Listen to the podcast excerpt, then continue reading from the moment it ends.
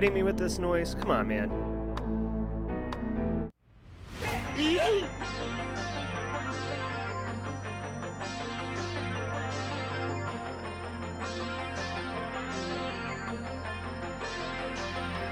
All right, good morning, folks. It is Friday, June 9th, 2023. Welcome to episode 384 of the Simply Cyber Daily Cyber Threat Briefing Podcast. I'm your host, Dr. Gerald Auger.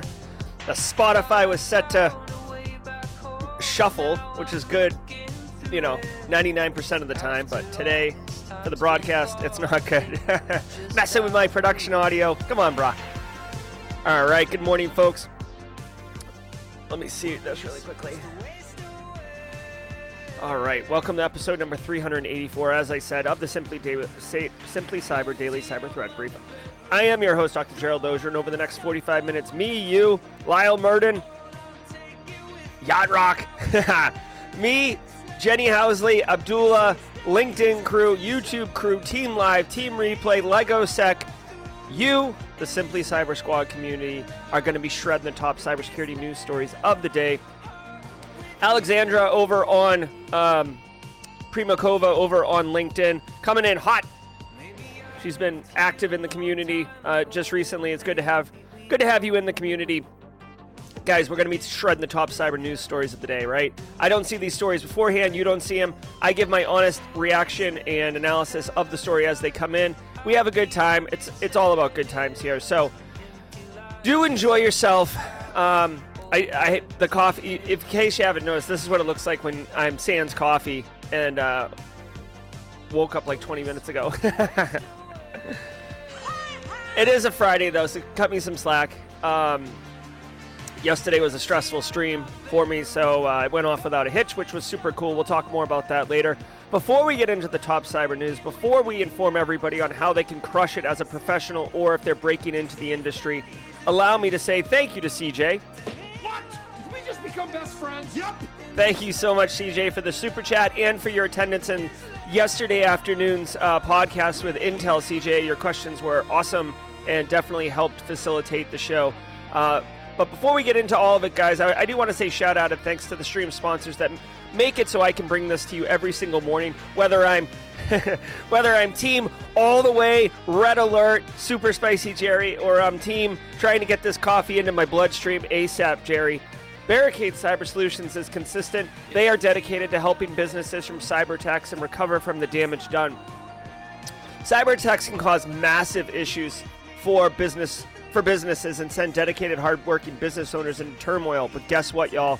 If you know Eric Taylor and his group, you know that Barricade Cyber Solutions knows exactly how to mitigate the damage done by cyber incidents. Put them in your Rolodex, put them on your uh, emergency, add them to your favorites page on your iPhone. Check them out at barricadecyber.com. Links in the description below. Emotes in the emote tray if you're a squad member. That's what this emote is if you're wondering. Woo! Look at this guy coming in hot.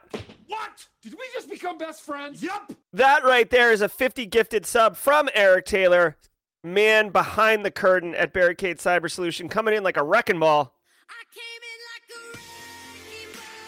Thank you very much, Eric Taylor. Hey, Team uh, Simply Cyber uh, squad members, you are now receiving those squads. Larry O, Chocobo coming in. Grab those. Yeah, grab them up. Syasia knows what's up. Toasty Pop's getting some. Jason, I love it. Thanks so much, uh, Eric. It's always fun. Uh, being able to use the emotes and participate is always a lot of fun. Where's my Oprah emote? Oprah, Oprah, Oprah, Oprah. Everybody, you get a squad membership. You get a squad membership. Excellent. So cool. All right, I also want to say uh, thanks to Panoptcy. Panoptcy is um, Brandon Pools Group, another long term evergreen sponsor of the Simply Cyber Daily Cyber Threat Brief podcast. Love it. Panoptcy can do quantified risk assessments, uh, among other things, for your uh, business.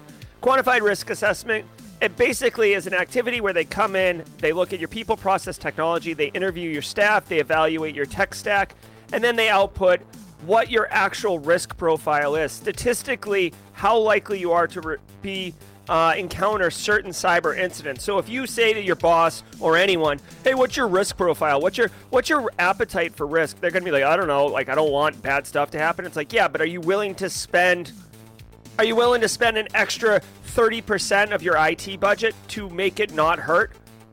No? Okay, so then you are willing to accept some risk because you're not willing to pay to mitigate the risk, right? And then, then you can have those conversations. Obviously, you wouldn't say it with the inflection and tone that I just used because you'd come across as a peckerhead. But my point is, a quantified risk assessment gives you the um, ammunition and the insights to be able to have those kind of conversations with the business. Oh no, it's all good. It's all good, Eric Taylor. Super chats coming in strong. Gifted subs coming in strong. A lot of new uh, um, squad members, so I genuinely appreciate it. Thank you all very much. Now, if you are here, Team Live, lucky you, you lucky ducks, because you're uh, getting a lot of new squad members coming in hot. And I will say, if your team re- well, if you're here live, hashtag Team Live, enjoy those gifted subs. If your team replay, hashtag Team Replay. Do not have FOMO if your team replay that these gifted subs are dropping, and you're like, ah, how can I can't get these? Um, I will say, if there are more gifted subs than there are people in Team Live who can receive the gifted subs, I do believe they roll into the um, the team replay. James McQuiggan from the top rope with a super chat. What? Did we just become best friends? Yep. Thank you so much, James McQuiggan. Two smiles, two thumbs, and a cup of coffee. I'm on it, guys. Stay tuned to Jawjack, and I'll give you a uh, a big announcement uh, on James McQuiggan. James McQuiggan just did like the double eye shocked emote. He's like, um, what's Jerry gonna say about me? But stay tuned to Jawjack and re- just remind me about James McQuiggan, please. Oh my God, the coffee's a must today, guys. If you're on uh, Team Replay, hashtag Team Replay in the comments. Love, love the uh, the commentary and the engagement in Team Replay. Um, like I said, I do that in the evenings for about 30 minutes every night, and it's genuinely engaging with y'all. If your team hybrid, you got here late or you got to leave early, you're going to catch up on the uh, replay. Let us know in chat. Team hybrid. It's a special uh, moniker, but it is a group that we are into supporting. And then finally, my favorite, I see it every time. Team Passive Observer. So hashtag Passive Observer. If you are shy, socially introverted, you see all these chats flying by, and you don't know how to engage, but you know you want to, let me help you. Take the first step into uh, professional networking, step into the light of social engagement. Hashtag Passive Observer in chat. Bjorn's here live. Bjorn is a squad member. Bjorn's uh, professionally networking. Take that first step. You're going to be genuinely happy when you begin your professional networking activities. Emil, good morning. Hashtag Passive Observer. It's very nice to see you. Same for Belinda. Gachucky. Gachuki. All right, hold on, hold on. No, you slow your roll, CISO series. I'm having a moment up here. I'm I'm taking a walk up here. Don't come at me with the news too quickly.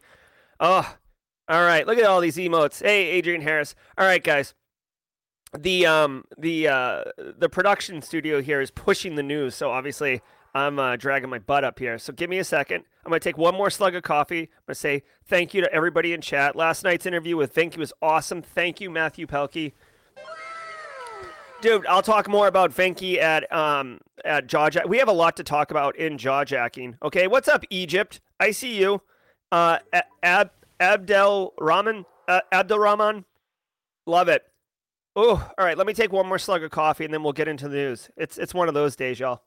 And you you know what's funny? I usually give the college kids a tough time on Friday mornings.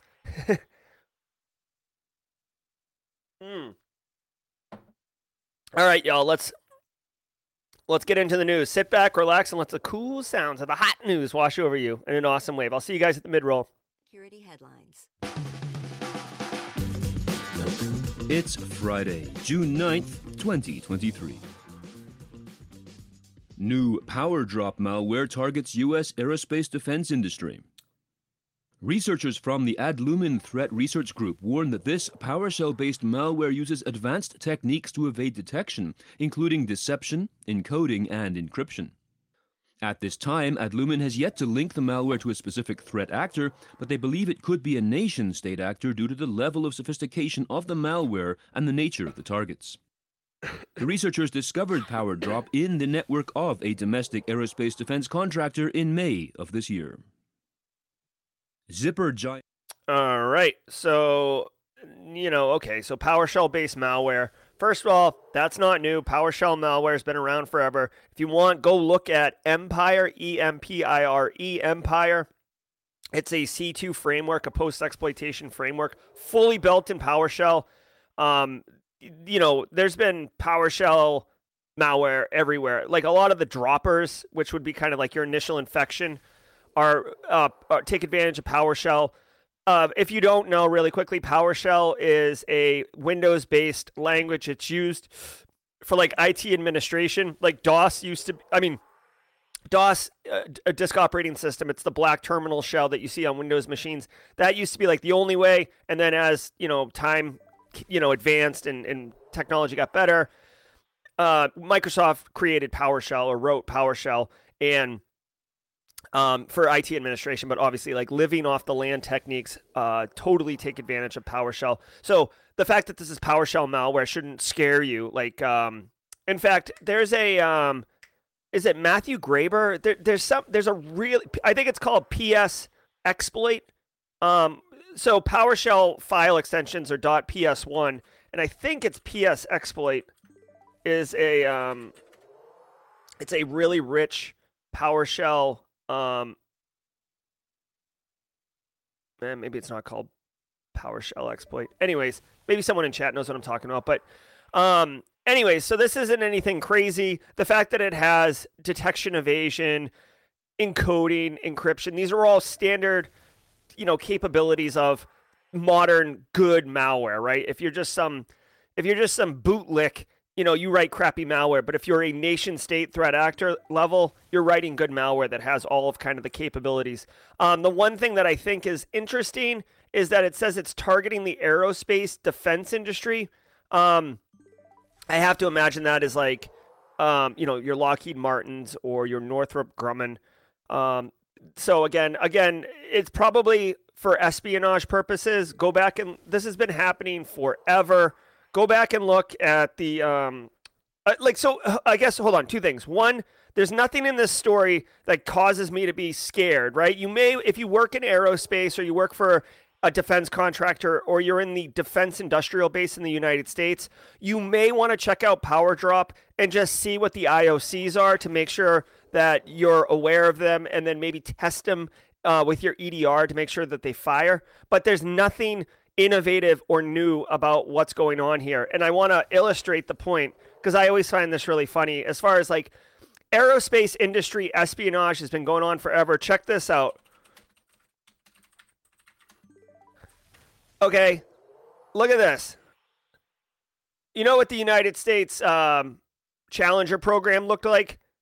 This right here is a this is a Russian um, U.S. Uh, yeah, U.S. space shuttle. This is a Russian space shuttle. Now, Russia abandoned the space shuttle program, but you may notice that it looks incredibly similar to the United States um, space shuttle program. I said Challenger. That was just one of them, the one that uh, uh unfortunately exploded in '86. But my point is, this aerospace industry espionage. It's this is you know this is from the '80s. This is like Cold War stuff. All right, so this is cool. It's interesting. It keeps going. If you work in defense industrial base or, or aerospace, um, be aware of it. But you know, we're not we're not sounding the alarms. We're not we're not terminating the stream to go take care of this. And YKK confirms cyber attack oh, targeted no. U.S. networks. The Japanese zipper manufacturer confirmed that its U.S. operations were targeted by hackers in recent weeks, but said it was able to contain the threat before damage was caused. The Tokyo based corporation would not say if it had been hit with ransomware, but a spokesperson told Recorded Future News that its cybersecurity team, quote, contained the threat before significant damage was done or sensitive information was exfiltrated, end quote. Although no group has been formally identified in this attack, the Lockbit ransomware group posted the company on its leak site on June 2nd, threatening to leak data stolen from YKK by June 16th. Yeah. So Lockbit. Okay. So first of all, I put it in chat. Um, OutKast. You know, somebody call OutKast, right? Famously, uh, you know, YKK. Like right now, if you look down at your pants or your shorts and look at the zipper, you will see that YKK stamped on it. They basically have a lock on the zipper, on the zipper industry, uh, and they always have basically. And Outcast famously just Andre 3000 had a line at one point where he just says like YKK own your zipper, right? So, anyways, want to shout out to them. Um, it looks like YKK, even though they're Tokyo based, they have 44,000 employees. Who knew zippers could be big business? They have U.S. offices targeted in a ransomware attack. Lockbit is the culprit behind it. Lockbit is a ransomware as a service threat actor, which basically means they have affiliates, which means that they can spread wide because it's not like a group of like eight criminals kind of operating like a um, you know inverted justice league or whatever you want to call it. Like I don't know what the bad guys, uh, you know, Sinister Six or something like that. It's not that. It's like they give if anyone wants to be part of their gang through a, a, an affiliation, you provide um, initial access and, and drop the uh, payload, and Lockbit will handle the rest, and then give you a taste for your um, involvement in the in the crime, which means it's very appealing, guys. I, I don't want to have to yeah Legion of Doom. Thank you very much, Sean. I, I, I want to remind you guys, like, think about it for a hot minute, okay? We're dealing with rising inflation. We're dealing with layoffs, right? AI is, you know, some jobs are kind of going to AI. If I'm, you know, I, well, I mean, let's be real. Like, I have two children. I have a wife. I I provide for my family financially, right? I like, let's say I lose my job and um and I'm in an industry that isn't awesome, like cybersecurity. Okay, I'm in something else that, like, I'm in like the newspaper print business. Okay, or I'm like a paper boy, right? Let's just play that. Okay, so I'm paper boy. I get laid off. Like, I'm not saying I would commit crime, but if you think about it for a minute, if you are pushed into a position where you don't have good options, you may consider options that you wouldn't normally consider in you know in normal circumstances if if I'm trying to tiptoe around this thing but hopefully you guys are picking up what I'm putting down so my point is ransomware as a service, the affiliate model is very appealing because you don't need to understand ransomware. You do not need to build up a infrastructure to support the back end of this thing. All you need to do is do something that you've been doing every day already and you get paid handsomely, right? So there's a lot of reward. Its level of difficulty is low and it's a quick win, right? So there's a lot of appeal to to to convince somebody to be criminal and commit this type of, you know, crime, for lack of a better term. Um, and and on top of it, I've been reading. I don't have it. Uh, I have it over here. Hold on one second. I've been reading. Um, I've been reading Kelly Richmond Pope's book, "Fool Me Once." It's all about fraud uh, and she does a really excellent job. I'm actually going to try to get her on the stream. She does an excellent job of not just laying out fraud as like, here's a crime, here's a crime, here's a crime, but she actually gets into the human psyche of like, who is a predator in these crimes? It's not always. It's not always somebody who's like, "Ooh, I'm gonna be malicious," mm, and like tw- like twirling a mustache. Sometimes it's someone who's in a bad situation, or it just you know happens upon them. Right? Imagine, if you will, uh, Amazon sends you two packages when you only ordered one. You, if like you're you're you're you're uh, you're presented the opportunity to not send the second package back and keep it because no one will know, right? I mean that's that that's fraud. you're committing fraud at that point. Um, so it, it it's really a good book. Anyways, YKK, sorry, love you, mean it. I'm still, I'm sure at the end of the day, YKK is just a manufacturing company. Manufacturing is the number one industry targeted for ransomware. And uh, this just goes to show it. Barracuda urges customers to replace vulnerable appliances immediately. Following up on a story we covered last week, enterprise security company Barracuda has now warned its customers against using email security gateway appliances impacted by a recently disclosed zero day exploit and to replace them immediately.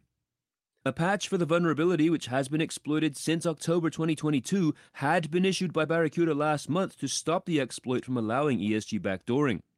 Quote, the vulnerability existed in a module which initially screens the attachments of incoming emails, end quote, the company had said previously. They added, quote, no other Barracuda products, including our SaaS email security services, were subject to the vulnerability identified, end quote. easily. Ugh. Ugh. Okay. well, all right. So if you didn't uh, pick up what this story is saying, okay, allow me, and I will try to be quick on this one since I've been long in the last two. Barracuda, they sell uh, security appliances, okay? One particular appliance is an email gateway, okay? So far, so good, Jer.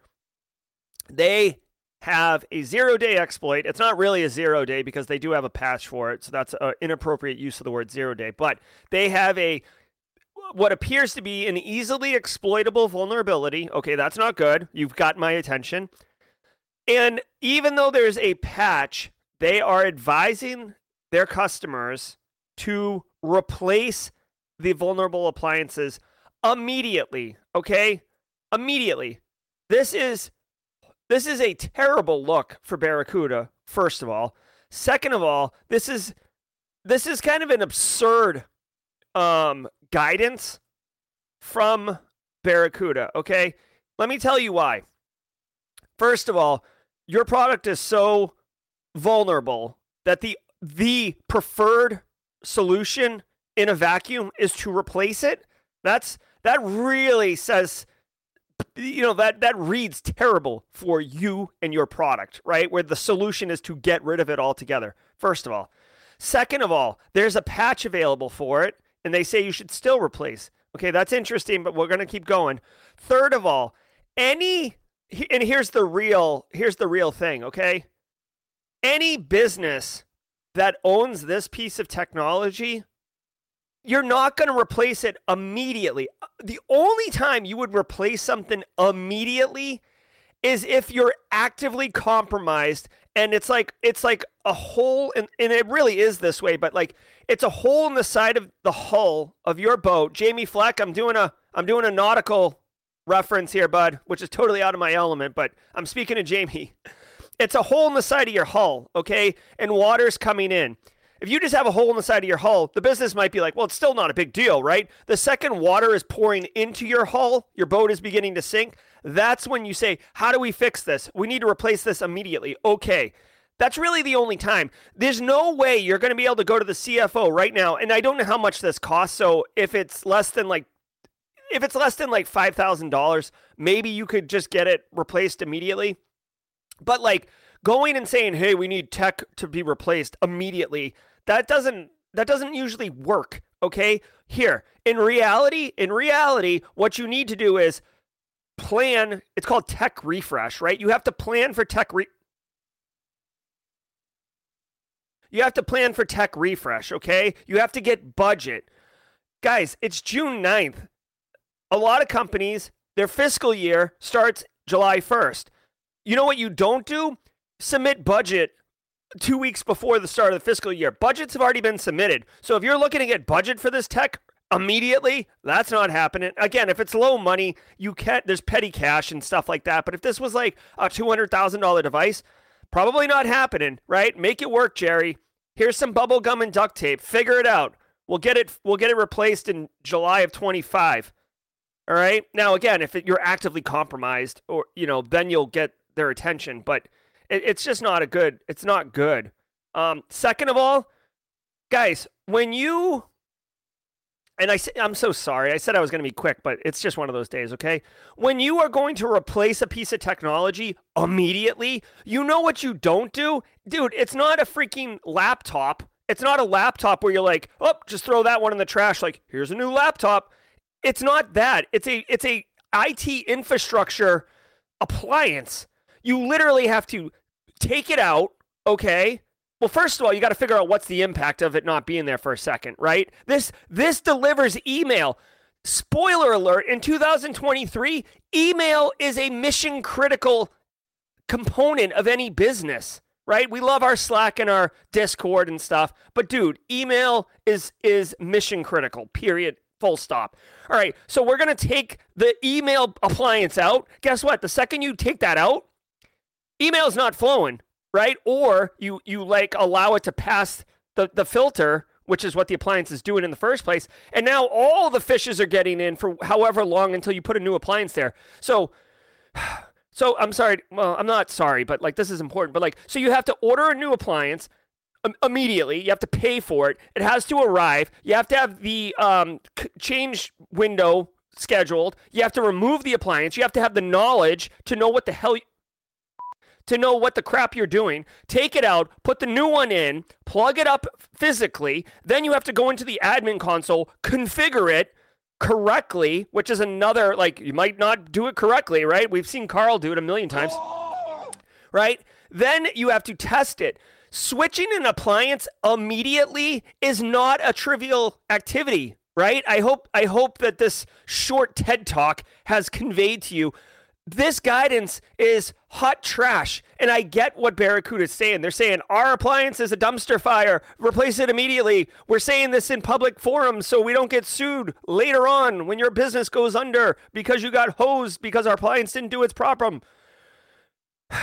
But it's not trivial. It's not trivial. You need time, you need money, you need expertise, you need coordination. This is a massive business impact to switch immediately. So, not a good look. Okay. Thank you. Exploitable Microsoft Visual Studio bug opens developers to takeover. Security researchers are warning about a bug in Microsoft Visual Studio Installer that gives cyber attackers a way to create and distribute malicious extensions to application developers under the guise of being a legitimate software publisher. From there, they could infiltrate development environments, taking control, poisoning code, stealing high value intellectual property, and more. Microsoft issued a patch for the spoofing vulnerability tracked as CVE 2023 28299 within its monthly security update for April. According to Varonis, the bug merits attention because it is easily exploitable and exists in a product with a 26% market share and more than 30,000 customers. All right. Uh, I don't fully understand uh, what exactly this uh, bug does. Um, I, okay, so I didn't fully appreciate what this bug does, but what I can tell you is it's very easily exploitable bug, so that's not good. That easy exploitation increases the vulnerability score of any vulnerability, okay? Second of all, this is in Microsoft Visual Studio only, which you might say, like, okay, that doesn't really affect me. However, according to the article, Microsoft Visual Studio has a 26% market share. So if if you walk into a business and there's four people working developing code and they're using Visual Studio IDE, one of them's definitely I mean, excuse me, if they're developing code for Windows, one of them's definitely using Visual Studio statistically speaking. Um, BSEC saying it sounds like they can uh, take over your environment. Okay, well, full full environment takeover is not good. Uh, last time I checked, hold on, let me check my notes. Yeah, no, full environment takeover. It that's on the uh, really bad section of the um, scatter plot. Um, so the the the quick t- uh, TLDR here is.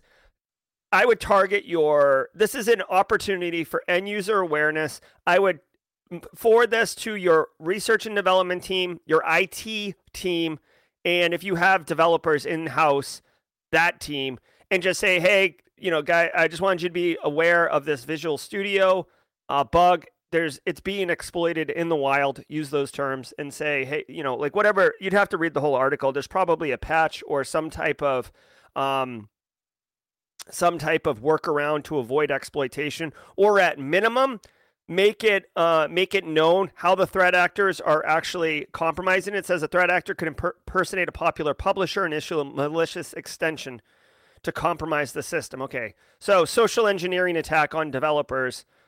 so yeah, that's what it is. It's a social engineering attack on developers that does a technical exploitation. Final thing I'll say about this is if you think that this isn't that big a deal, I would ask you to Google SolarWinds, SolarWinds compromise or SolarWinds incident or SolarWinds supply chain attack. And uh, that will show you what can be done if you can compromise a developer. Very bad, very bad news. Like the SolarWinds attack was arguably one of the most sophisticated, involved, elegant attacks in modern history. And it started with a compromised developer. All right. Let's do the mid roll. And now, a word from our sponsor, Trend Micro. Hybrid work, cloud adoption, and shadow IT oh, have Oh, on. introduced new cybersecurity risks to organizations. Security leaders are left asking, how can I manage our expanding attack surface? Trend Micro, the global leader in cybersecurity, is bringing the cyber risk conversation to more than 120 cities in their Risk to Resilience World Tour. Hear from experts on the latest threat landscape trends, solutions, and platform strategies to manage risk and defend your organization with speed and accuracy. Hey, Lana. Find the closest city to you and register today to take a leap towards a more resilient future. Head to trendmicro.com slash CISO series.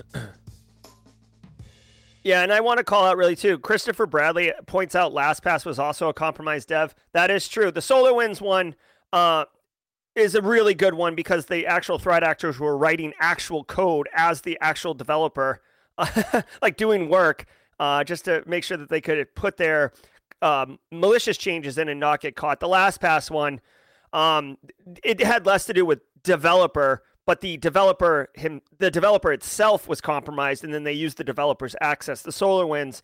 The, the, the threat actors were actually writing code in an IDE. Uh, small small um, small nuance of a difference, but but Chris Bradley's right. Christopher Bradley's correct. That was a uh, LastPass was a pretty gnarly attack as well. All right, it's the mid roll, everybody. Alana's here, so we can do the uh, simple minds now.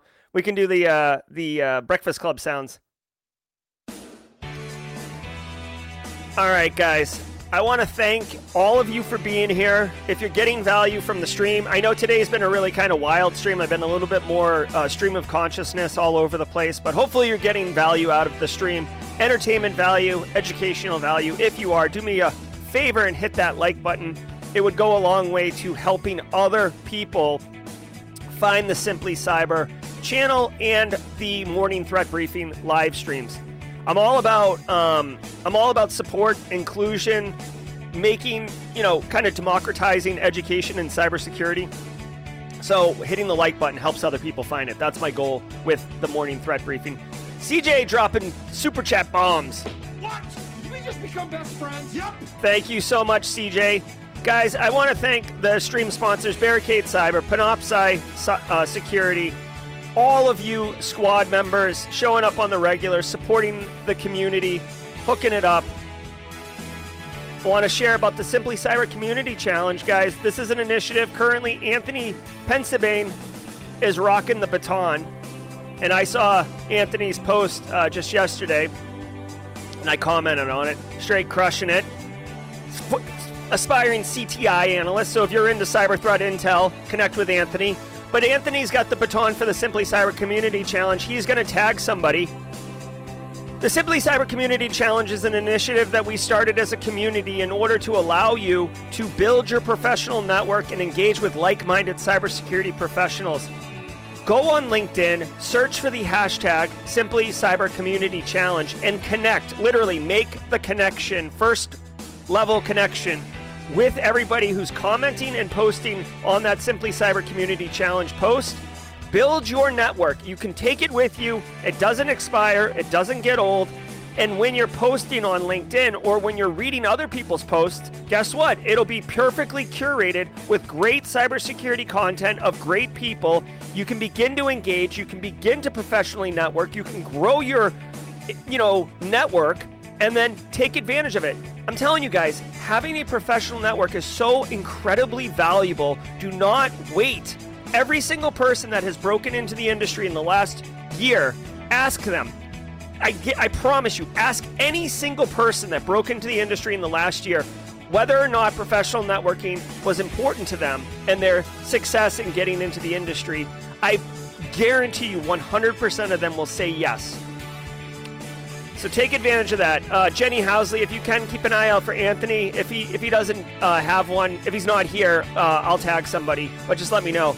Every single day of the week is a uh, special activity. Yesterday was Thursday meme, where you got to see Dan Reardon make a meme of me blowing fire out my butt.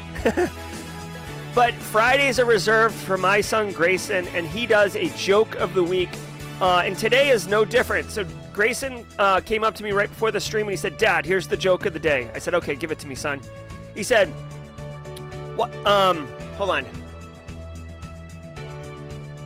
What, what happens? What happens when the fish? What, what happens when fishes? What happens when a fish tells the octopus a joke? What happens when the fish tells the octopus a joke? Or why does the fish like telling octopuses jokes? That's it. The fish likes telling octopuses jokes because he's always cracking them up. All right. Hopefully, I did. Uh, Jonathan Carpenter's got this the baton. Very nice. Hopefully, I did right by Grayson with that joke. Um, L. Scott Munoz slapping eight knees. I'll, I'll follow up with uh, with Grayson and let let him know. That's really funny. Uh, it looks like Anthony Carpenter has been tagged by. I mean, not Anthony Carpenter. Uh, Scott Carpenter, excuse me, has been tagged by. Or Jonathan Carpenter. Jesus, Jerry, you're all over the place.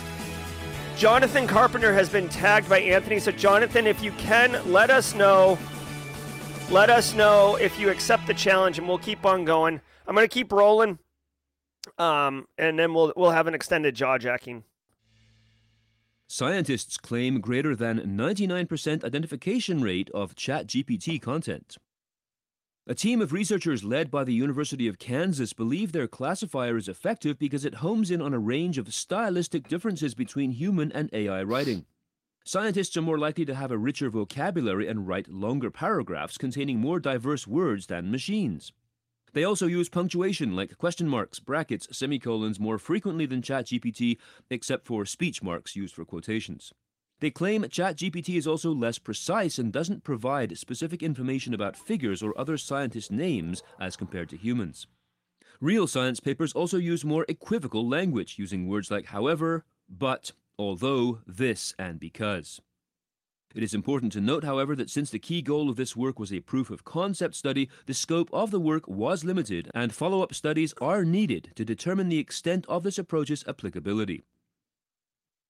All right. So first of all, um, Shall we play a game? yeah, there we go. And then What? Did we just become best friends? Yup. uh, James McQuiggan with the super chat for the jokes in his dad a base. James McQuiggan is a he is a level 50 um dad joke machine, okay? To have a little World of Warcraft uh tie in here. Uh, secondly, Jonathan Carpenter has accepted the challenge. Jonathan, I know you said you're new here. I'd like to welcome you on behalf of the Simply Cyber community. Um, if you're new here, uh, could someone um, please explain to Jonathan what the Simply Cyber Community Challenge is so he realizes what he just signed up for? Uh, Jonathan, it's a good time. Uh, catch me at Jaw Jacking, or here. Catch me outside. Yeah, catch me outside at the end about Jaw Jacking, and we can do that. Or, or community members, can you guys help Jonathan out? And then we'll get into that.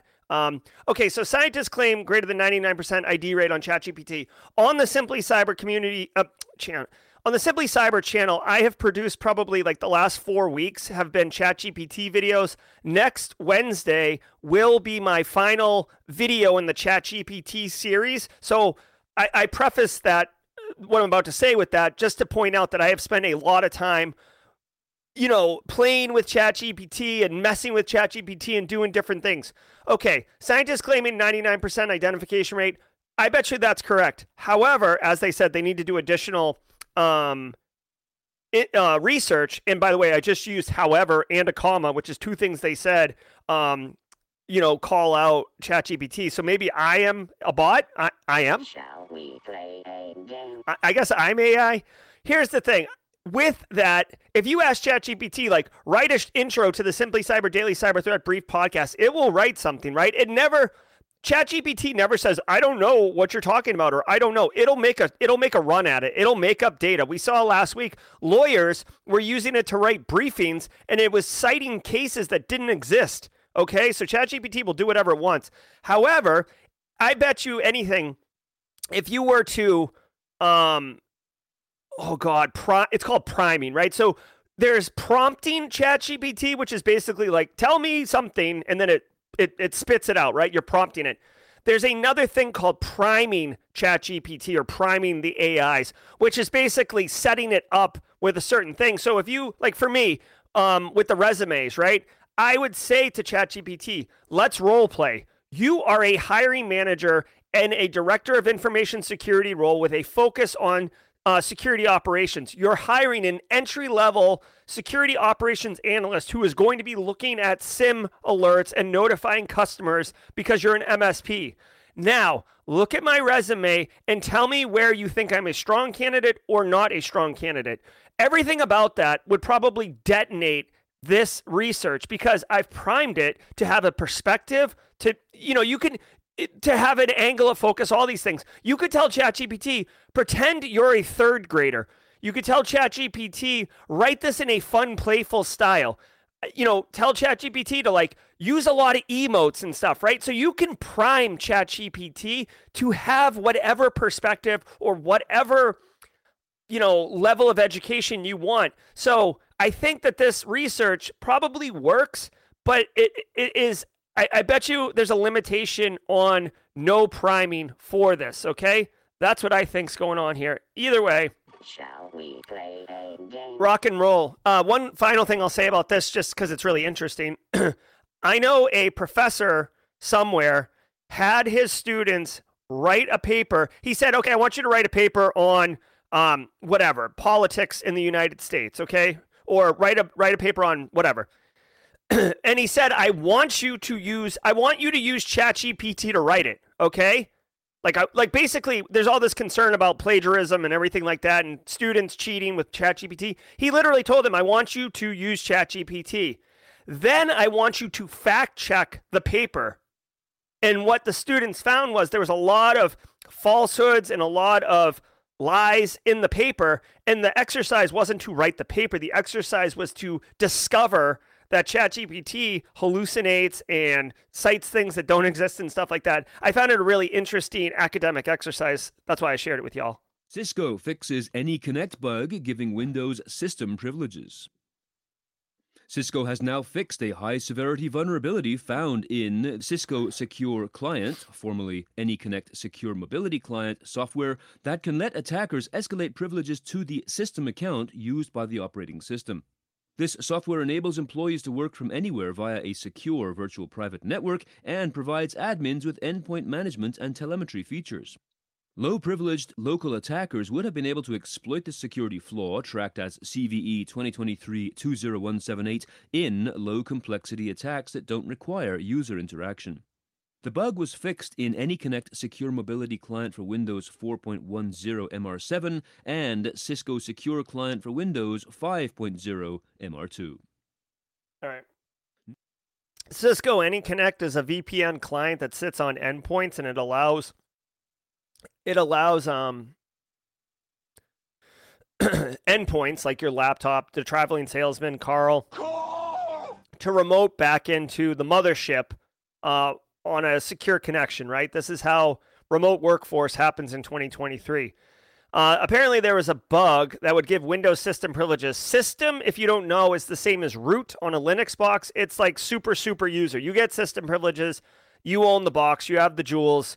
Um, it's it's good. Now, the vulnerability does have a seven, eight level uh, out of ten, right? So vulnerabilities get a score between zero and ten. It has a seven, eight, which is high, but I would say that this requires you to already have. Um, it said local low privilege access to the box. Low privilege meaning a, a, generic user account, right? So you just have access to the box in some capacity. This is a privilege escalation vulnerability. So if you've heard the term privilege escalation, this is an actual example of that. Um, it said local low privilege. Local means that you need to be physically at the machine, not remoted into it. Um, I, would have to dig into why. I'm not sure what it is about being physically at the box versus remoted in that would make a difference. I don't see any reason why there would be a difference. Maybe if there's some red teamers in here um, who want to let me know, uh, I'd love that. But this is um, if you're running Cisco AnyConnect, which many businesses are, uh, you may want to make sure that these are getting updated. Um, just as a, a, this isn't a shut everything down and make this a top priority, but you should make sure that this is getting done either automatically or you notify people or you push it. If you can uh, remotely or if you can centrally manage an update of the AnyConnect, do that. Again, I'm not a super VPN uh, Cisco VPN expert, so I don't know if there's some way uh, like when you connect into the VPN concentrator, which is where the VPN client would connect into, if there's a way to check what version of the AnyConnect client is running and then force an update, uh, if that's the case.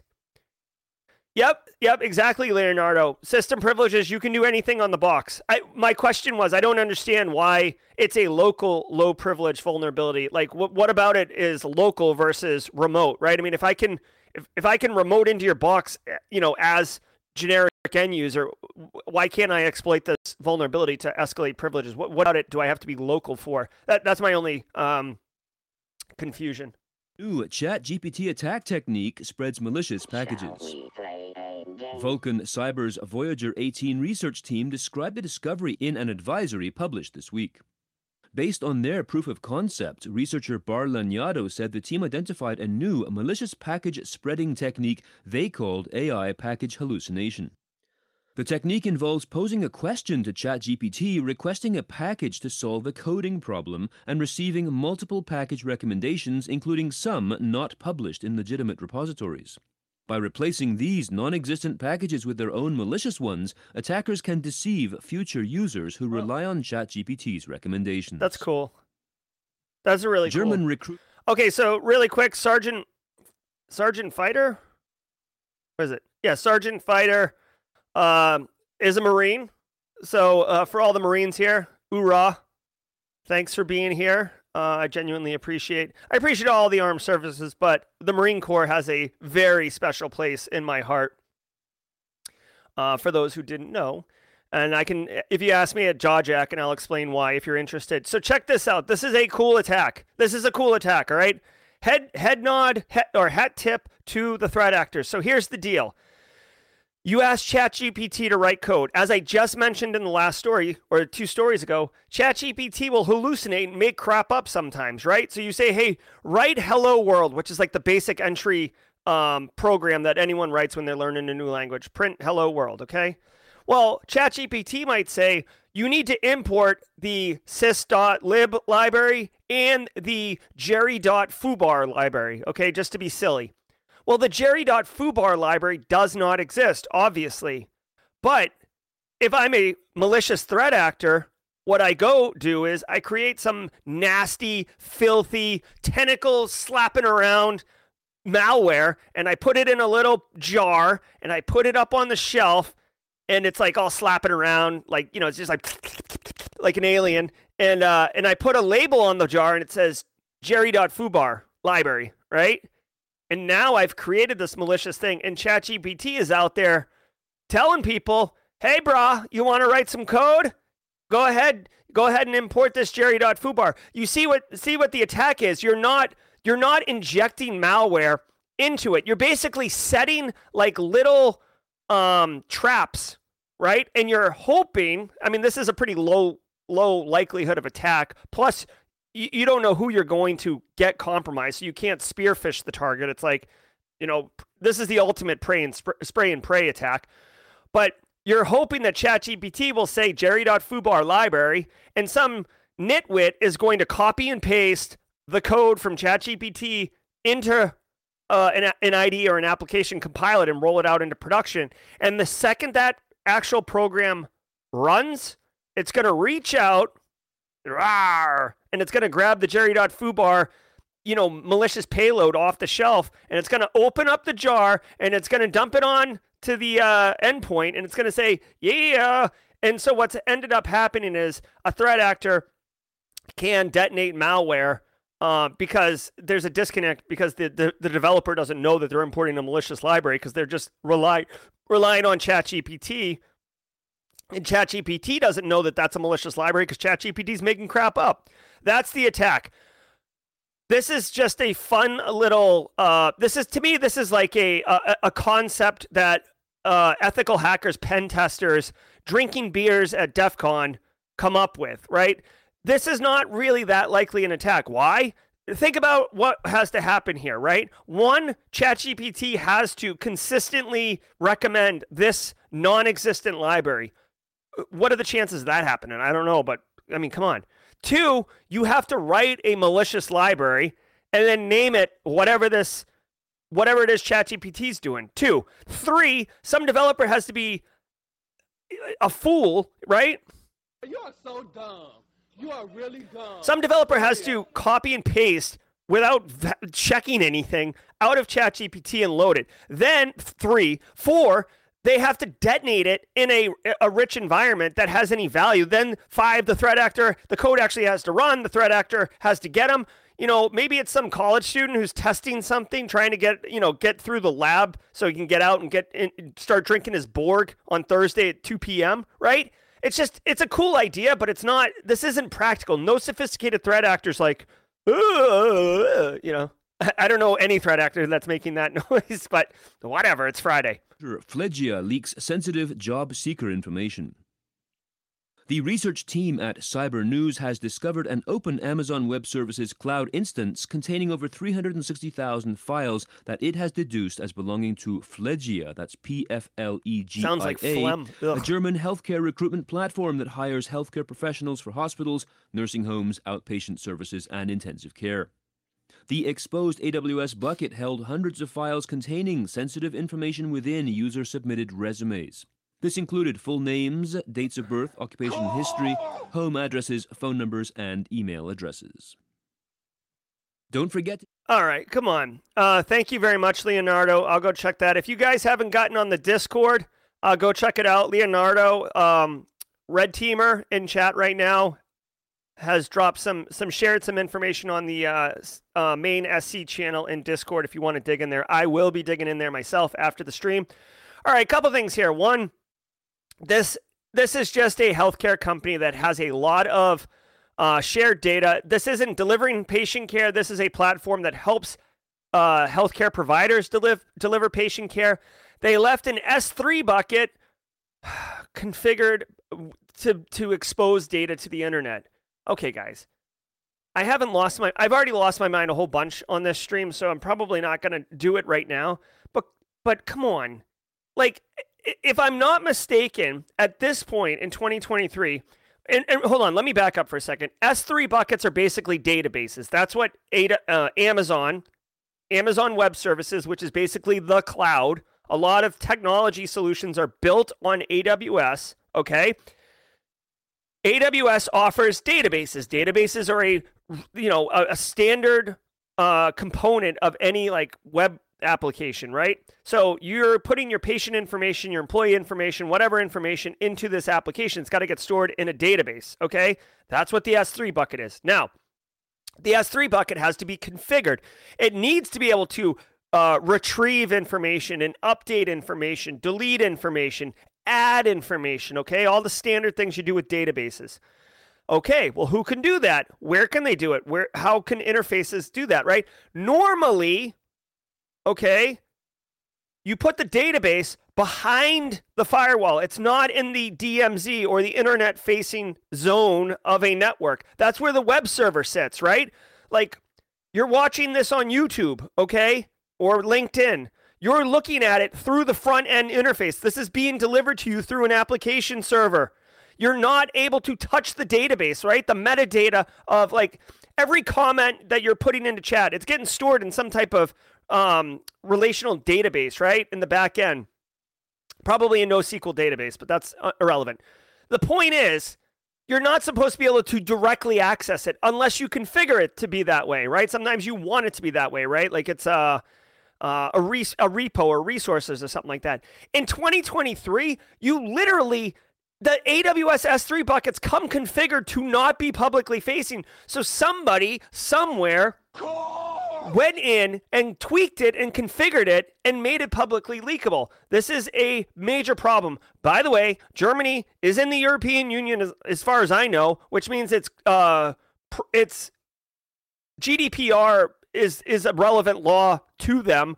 This company, Pflegia, uh, is definitely going to get GDPR fines, so that's not going to be good. This is going to cost some money. But at the end of the day, it just annoys me because I, I if I had to speculate, little tinfoil hat action, if I had to speculate, something wasn't working right. Something wasn't working with the application, and some engineer went in and started tweaking the uh, the settings and opened up the S3 bucket.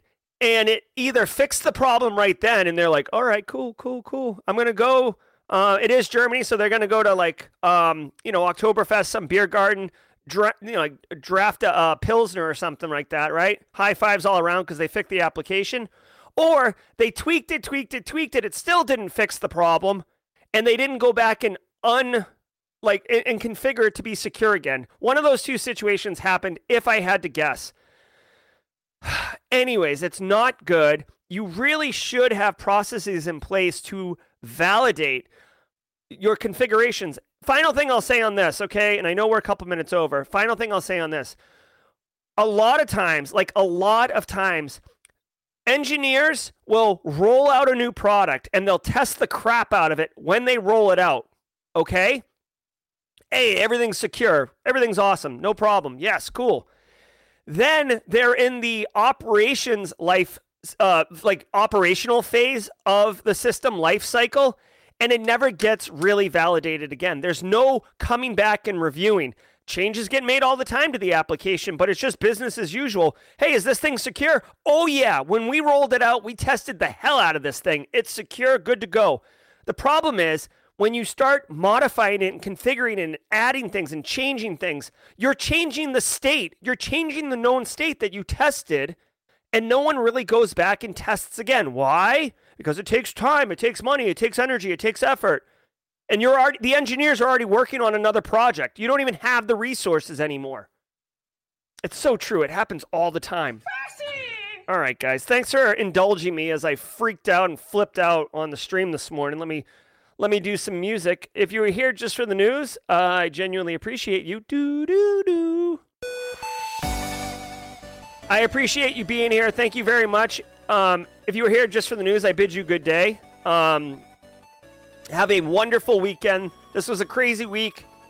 We got to the end of it, though. I'm, I'm really happy and pumped for all of you. Thank you all so very much for your continued support.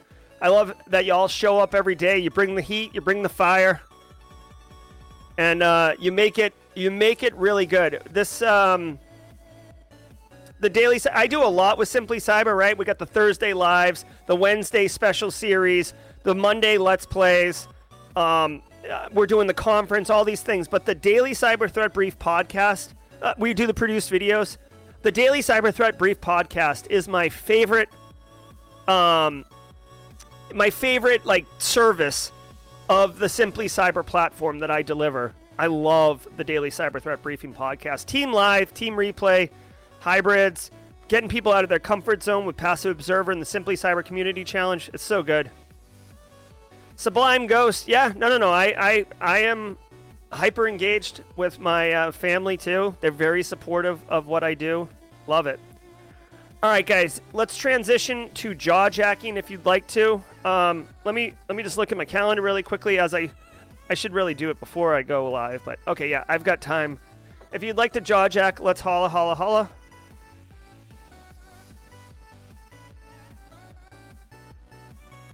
So there's a question in mod chat from Kimberly asking if you rolled out an Amazon S3 bucket years ago and now Amazon is requiring it to be configured by default, would they go back and adjust yours? No.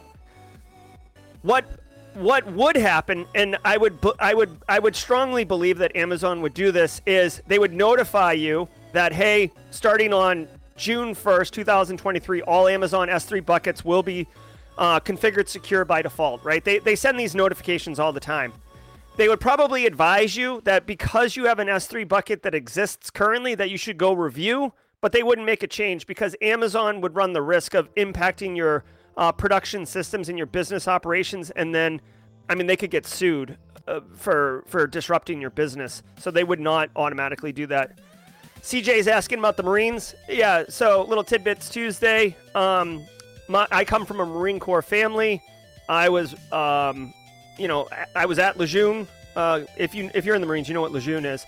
Uh, I've been I, I I spent a lot of time at Lejeune. Um, and uh, my first my first you know my first like not my very first job because I got exploited in my very first job, but my my first job that really launched my career uh, was in at the Pentagon and, directly working for the Marine Corps. So I've been in HQMC. I, I just I love the Marines. Um, I've got a lot of I've got a lot, a special place in my heart for the Marines. Uh, also, fun fact: if you haven't been to the Marine Corps Museum in Quantico, it's an absolute uh, worth your time. Absolutely worth your time. You could see it on 95 when you're driving by. It's got like a little spire that sticks out almost over the highway, but it's a great, it's a great uh, museum. Uh, CJ's asking about James McQuiggan and me. So James McQuiggan and I, uh, ha- our talk has been accepted. We will be speaking at Wild West Hackin' Fest together. Um, so if you come, if you're coming to Deadwood, Wild West Hackin' Fest, uh, check it out. Yeah, Carrie's been to Lejeune. Uh, and then second of all, uh, James McQuiggan and I are talking. I, I booked my flight for uh, Vegas a couple days ago. McQuiggan and I are talking about somehow we got to figure out what it looks like, but doing the daily cyber threat briefing live from Vegas in front of a studio audience, like in front of anyone here who wants to be there, and um, and streaming it live. I, I don't know what it'll look like. Remember last year I did it from my hotel room, and you could watch the sun come up because it is 5 a.m. in Vegas when I do the streams. So 5 a.m. It's tough to get it's tough to get an audience at 5 a.m. Um, in Vegas because most people are like you know, sleeping in because they went out last night, except this guy. but um, but we'll figure it out. We're talking about perhaps doing a live studio threat briefing. Um, but there's a lot of logistics involved, right? Like not just the hardware and setup and internet, but like where do we do it? What's it look like? What time do we do it? How do we socialize it? You know, it, it, it's a it's a big production, but it's something. It's something that we're we're we're uh, discussing and having some fun with. I want to remind everybody if you did not um, know about it, I am doing a, another project. I'm doing a limited run series called How to Market Your Cyber Self every other Wednesday for eight Wednesdays. I will be live streaming with Virginia Case, who's the CEO of Stratic, which is a uh, cybersecurity marketing company. And this eight part limited run series is all about helping you, the individual cybersecurity practitioner, market yourself, how to professionally network, how to like op- maximize uh, LinkedIn. And I mean, she has like real tactical things like, like, like one thing she dropped in episode one was like, okay, you if you're going to engage on LinkedIn, you should comment on the post first, more than 10 words, then like it, then shared. If you do it in that order with those uh, criteria, you'll get larger amplification of your post, right? Like things like that, like things you wouldn't even know, but she studied the algorithms and stuff. So she's got like wicked actionable intel.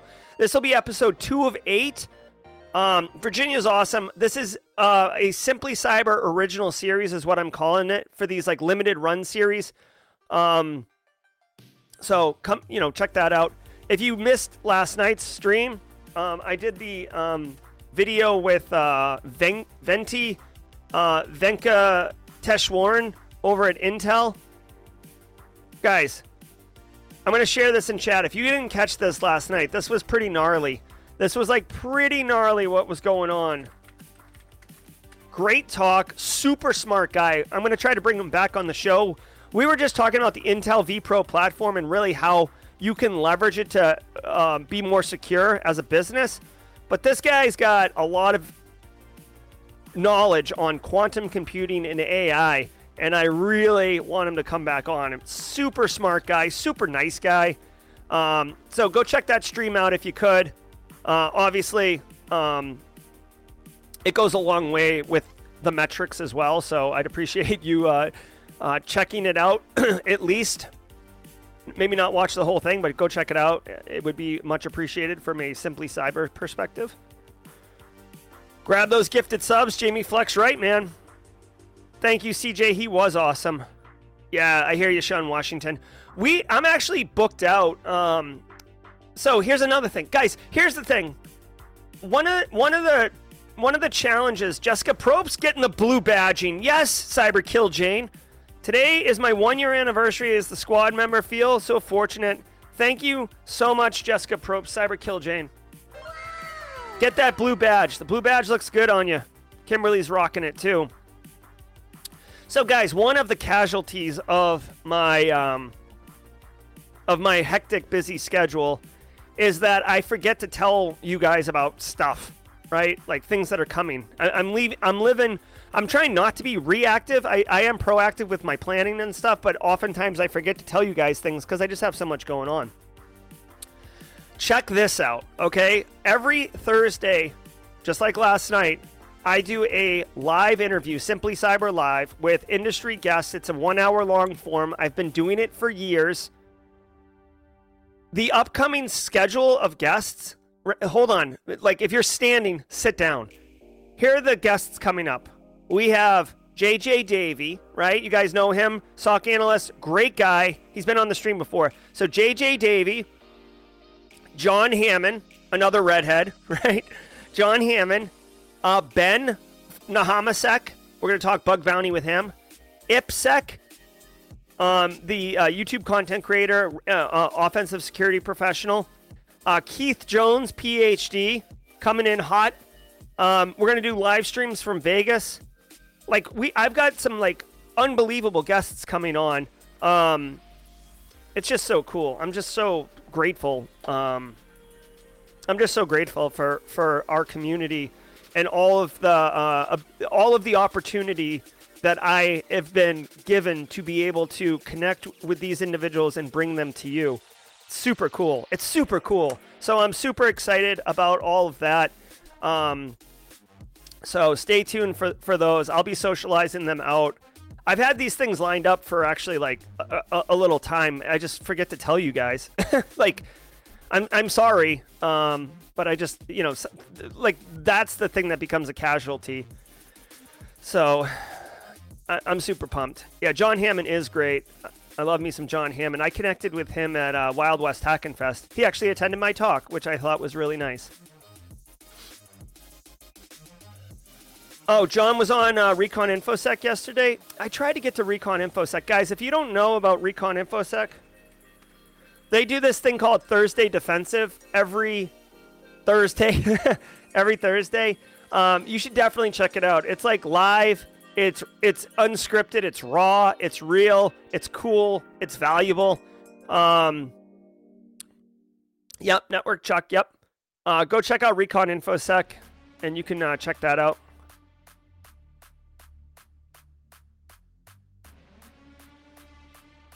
Um, what uh, Pursuit of Bliss? I don't know if you're talking to me or not, but hold on, I gotta get rid of this.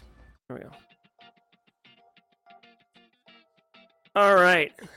Any other uh, questions or topics, guys? Before we boogie out of here, got I got a hey Kathy Chambers is here. Everybody, I do need an assistant, Kathy.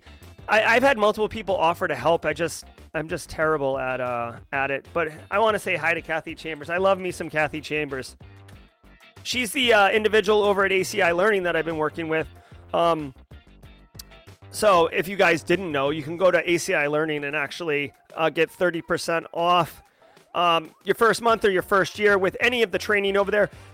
This isn't just an affiliate push. Like the content over there is absolutely dynamite. I want to point out you get 30% with mine, but if you want to save even more, veterans, first responders, and I think teachers get 60% off. So as much as I would love for you to use my code, um, I would I would prefer you save as much money as possible. So definitely check out. I don't know what the code is to get the 60% off, but definitely check that out. Really great content going on over there. Let's see. Throwing my name in the ring for the assistant role. Oh, thank you, Marcus. I appreciate that. ben Howard wants the Lambo. Hashtag Lambogate.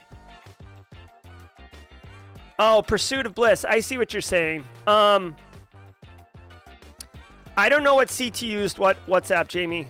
Um, I don't know. I guess maybe if you guys want, uh, maybe I could create a um, like a uh, some type of like marketing channel or please share channel or something under the Simply Cyber category on the Discord server, and I could post stuff there. And if you guys wanted to share there, maybe that would work. I never thought of you know um, that before. Oh well, thank you, Anthony. That was very nice of you. And I'm telling you what, Anthony, you're gonna love it. You're gonna love it. It's really great content. Daniel Lowrie's over there. Uh, Sophia Goodwin, obviously Kathy Chambers behind the glass. So Who's my favorite hip hop artist? Oh boy, Lamar Anderson asking who's my favorite hip hop artist. Whew, that's a tough one, man. Um, damn, that's a really good question. I really like, um, I really like Tribe Called Quest, and I don't know if you're asking for an individual, like like Biggie and Tupac, obviously are are legends. I love love Tribe Called Quest. Um, yeah, that, that would probably be my tops. Like Midnight Marauders is hands down my like one of my favorite hip hop albums of all time. I love Outkast too. Uh, Luda's good. I've seen uh, the Roots in concert more than any other group. I got to see um, Run DMC in the late '90s, which was pretty cool. I also saw Biz Markie. That was terrible. He was a mess. I saw 50 Cent. That was an awful concert. He sucked. Um, let's see. All right, let's go. Nick he appreciates it when I go into into topics. Thank you. Ruckus is saying, "Hey Doc Oj, excited to share that I passed the CompTIA. Yes, my friend. Yes, win, win, win. Yes, I love it. I love it. I'll, I'll tell you. Uh, so, Lam- what do you mean? No way, Lamar. Uh, uh, I know, group. You said you liked OutKast. Yeah, no, no, I, I do like OutKast quite a bit. Um, I love Tribe. You want to know a hot take? Um, okay, so here, here's a hot take. The thing that I normally get into arguments with people about is I think Nas is overrated. I think Nas is overrated. I get into arguments all the time with people about how good Nas is. And I think, I don't think he's top five. I could make an argument he's not top 10. Okay? But definitely not top five. A lot of people get upset with me. A lot of people get upset with me when I say that Nas is not a top five. There we go. I simply cyber. Uh, I just like I just alienated half of the simply cyber community. They're like, like um. Oh my god. Uh, let me let me. Uh. oh my god. Not shopping. Come on, bro. Oh, come on. Where is it? There. I'm like, Nas is overrated, and they're like, oh. uh, I mean, oh, good. I love it. So Jimerick Martin's in on um, Simply Cyber, and then all the Nas lovers are out on Simply Cyber. Got it. Brooklyn, Brooklyn. Hey, I will tell you this though. A Nas, a Nas song came on um, my my playlist the other day, and I actually found myself jamming to it, and then I realized it was Nas, and I was like, I'm not, I'm not allowed to like this. So, uh, I love, you know, who I do love that doesn't get a lot of love, um, Gang Starr.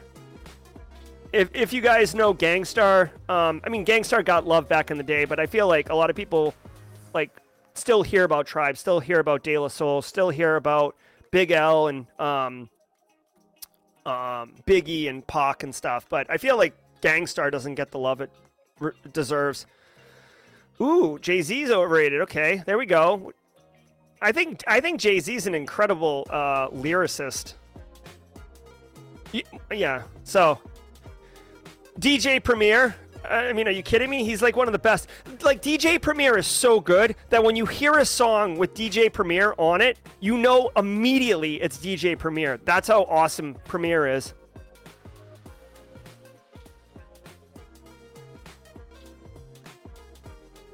Joel B.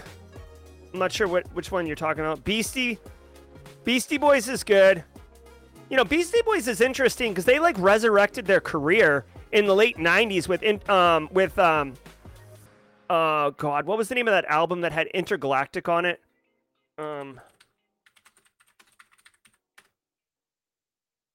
H- Hello Nasty. Yeah, 98. You remember in 98? They like reinvented their I mean, it, it was cool. Paul's Boutique.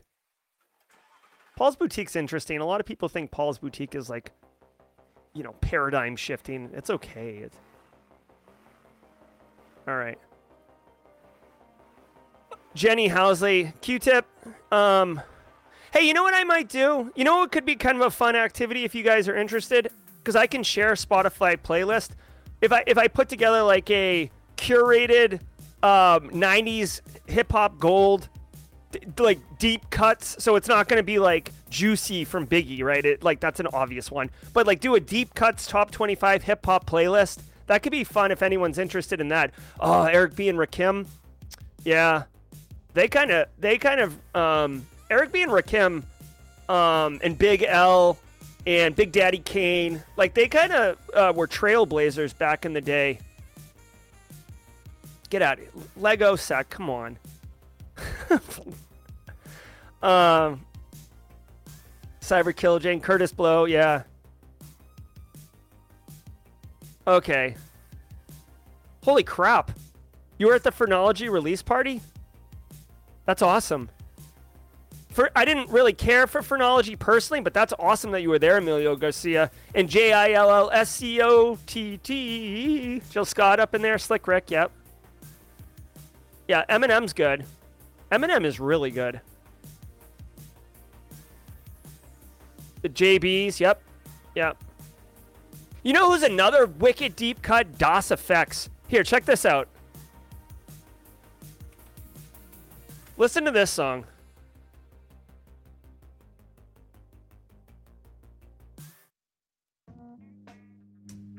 This is Das EFX. You don't hear this, but this is just crazy. What year is this? This is probably like 91. I, I don't know the exact year.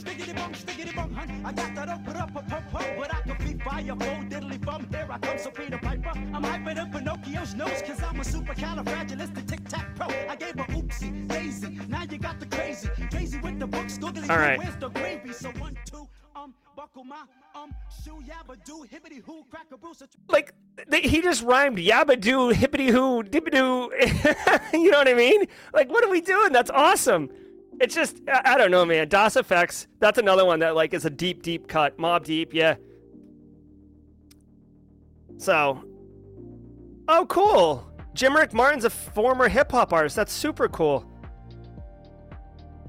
All right, Alana is voting for the playlist. I'll, I'll, I'll put together a playlist. It won't take me any time at all. I mean, I, I listen to this music all the time. I know I look like a stiff cardboard, uh, like corporate cutout up here, but I do have some deep cuts. Uh, you know who's also really big into hip hop? Joe Hudson. If you guys know Joe Hudson, uh, reformed cyber recruiter now over at TCM. Um, that's funny, Carrie. Yeah, I'll release it. J5. Yeah, J5's really good. Charlie Tuna, that guy's voice is awesome. Woo. See, this is what I'm saying. This is why Nas is not top five. Like, look at all these awesome groups and artists that we're dropping in chat. I am big into country too, though. I do like country. I like, you know who I really like? Chris Stapleton. Guys, here's the thing. If you've noticed over time, I'm eclectic across all of information security, right? Like, I love Red Team, I love CTI, I love GRC, right? Like, I, I love insurance. I'm like one of the rare people that like cyber insurance. Like, I'm all about all of it, right? Because I can appreciate every aspect of it. It's same with music, guys. I love. I love hip hop. I love the complexity. I love the thought that goes into it. I love the technique. But then country, I like the way it makes me feel. I like how emotional invested a lot of the country songs are, like Chris Stapleton's music and stuff like that. Um, yeah, so I'm all I'm all about it. You know what I don't like? A lot of this manufactured garbage that's coming out, uh, uh, you know, nowadays. Although Mrs. Ozier did play a Selena Gomez song called "Calm Down," which was a meta joke because she says I'm like amped up all the time, so she's like, "Calm, calm down, calm down," or whatever. It's like some new song. I did, I did find it uh, interesting. Nice, Sean Washington. That's cool. Afrika Bambaataa. You know, uh, ref, um, refugees or the Fugees, excuse me, Fugees. Yeah. Uh, Brandon's asking about cyber insurance be a good entry into cyberspace. Yeah, I mean it's it's a huge area right now, uh, Brandon. There's a lot of people in the insurance space talking about it. So if you could become specialized, if you want, I know I know a guy who works in the cyber insurance space as a I think a broker. Uh, he's a really nice guy. I could introduce you. His name's uh, Jeffrey Smith. He's out of Florida. Uh, oh yeah, I'm a huge Taylor Swift fan. Huge Taylor Swift fan. Cornelia Street. I mean, come on. Her her original album, '89. Taylor Swift. Taylor Swift before she became uh, pop. Whoa. She really, you know, Taylor Swift, for what it's worth, she really gets deep into the um, emotions and stuff. She's awesome. Uh, I, I appreciate Lauryn Hill. You know, I don't know. Like Lauryn Hill was kind of like the Beyonce of whatever the group was. Beyonce was was right. Like Fugees were excellent, but Lauryn Hill was exceptional. You know, and I know that they had some, um, you know, uh, beef and whatever, but they actually did like a reunion concert on a rooftop in New York City. Um, I talked to some. I liked the concert. It, you can catch it on um, online, but um, uh, some some diehard Fugee fans told me they didn't like it. Let me see this really quickly.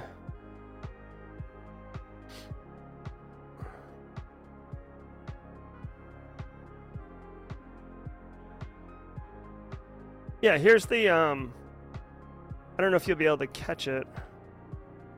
Oh yeah, here it is. You could see here like you can see you can get all these each song has been broken up, but there there is a video on YouTube of the entire event. Uh, I watched it.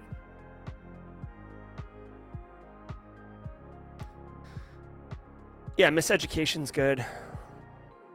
Shania Twain, I love it. Oh, thank you, Sung Easy. Nas is overrated. All right, guys. This has been wicked fun. Like what a what a great Friday uh, hangout. What a great social um, jaw jack section. Some news, some coffee, some good music. I'll throw that playlist together. I'll call it I don't know, Simply Cyber Hip Hop Deep Cuts, uh, and uh, we can we can jam to that. Oh, Souls of Mischief. 93 till I was just listening 93 till just the other day. Pharcyde, another good one. Can can the song "Passing Me By" get sampled and replayed and repackaged any any more? That song is like so up in there. So, all right, guys, I I had a wonderful time. Thanks so much for getting the Friday rocking. Yeah, actually, you know what? Okay, so Barry Page, you, you you grabbed me. I tried to leave and you pulled me right back in. The entire like uh, mid '90s kind of alt rock scene. Korn, Nine Inch Nails, Tool, Limp Bizkit to some degree, Godsmack, um, that whole that whole genre. Korn was awesome. Tool was awesome. Like, I mean, and then you get like Pantera. That's a little bit harder, but I, I did enjoy some Pantera. Um. Anyways, yeah, Love it, love it, love it. All right, System of a Down. Oh my God, you guys, you guys are like buffer overflowing my schedule right now. I want to um, thank all of you for being here. Have a wonderful weekend. I'm um, gonna be I'm gonna be driving for uh, 16 hours. So next time you see me, I will be in the um, in the mobile studio. So giddy up on that. Hey, Paul Savage likes some Godsmack. Uh, fun fact: I think it was 99 I was at a Godsmack concert for New Year's Eve, right? So at midnight, they literally blew up their tour bus. I forget what year that was. Godsmack, um, New Year's Eve, blow up tour bus.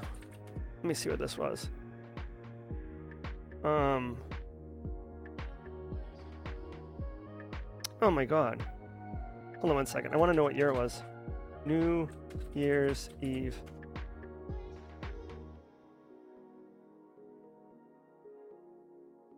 Ugh. Whatever. It wasn't like they blew it up in my face. Like it was, it was at a, a, a controlled thing, but um, whatever. Anyways, sorry I can't find it right now. It was a good concert though. All right, everybody. Now I'm really, yes, Jamie, exactly. Um, now I'm really, really going. Oh, by the way, here, final, final, final, final, final thing. You guys are killing me today. you know what's a really awesome album? I love this album. You guys ever heard heard or seen this one? Yoshimi Battle for the Pink Robots. Oh, you're not gonna be able to see it. Right. Hey, in fact, I'm actually gonna send you guys out with uh, this song. I love this song.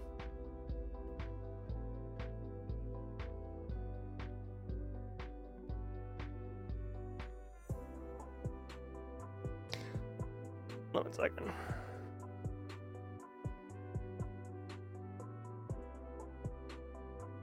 All right, guys. Thank you so much. I'm going to send you guys out with Yoshimi Battles the Pink Robot. I know it sounds ridiculous, but it's such a great song. I'm Jerry, your Simply Cyber community. Thanks so much for hanging out. I had a wonderful time. Be good, everybody, and we'll see you Monday at 8 a.m. Eastern Time from the mobile studio for the Daily Cyber Threat Brief podcast. Be good, everybody. Be good to each other. And until next time, stay secure. I'm not even going to play the outro because I want to get right into this Flaming Lips.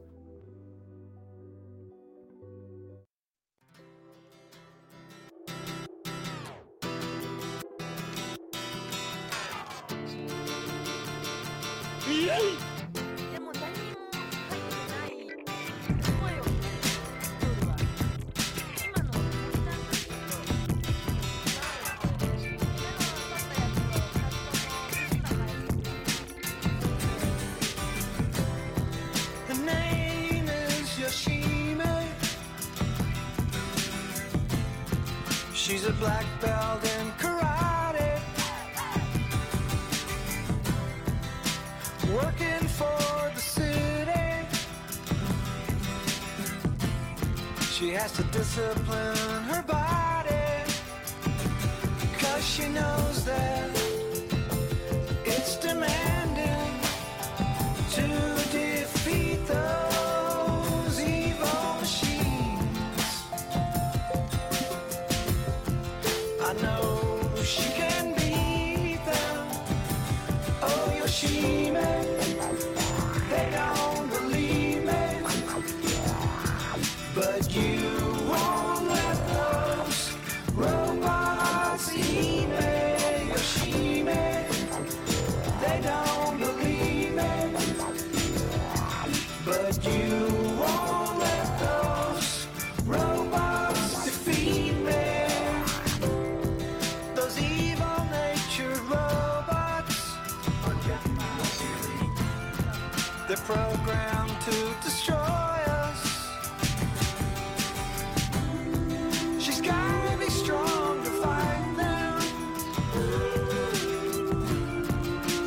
So she's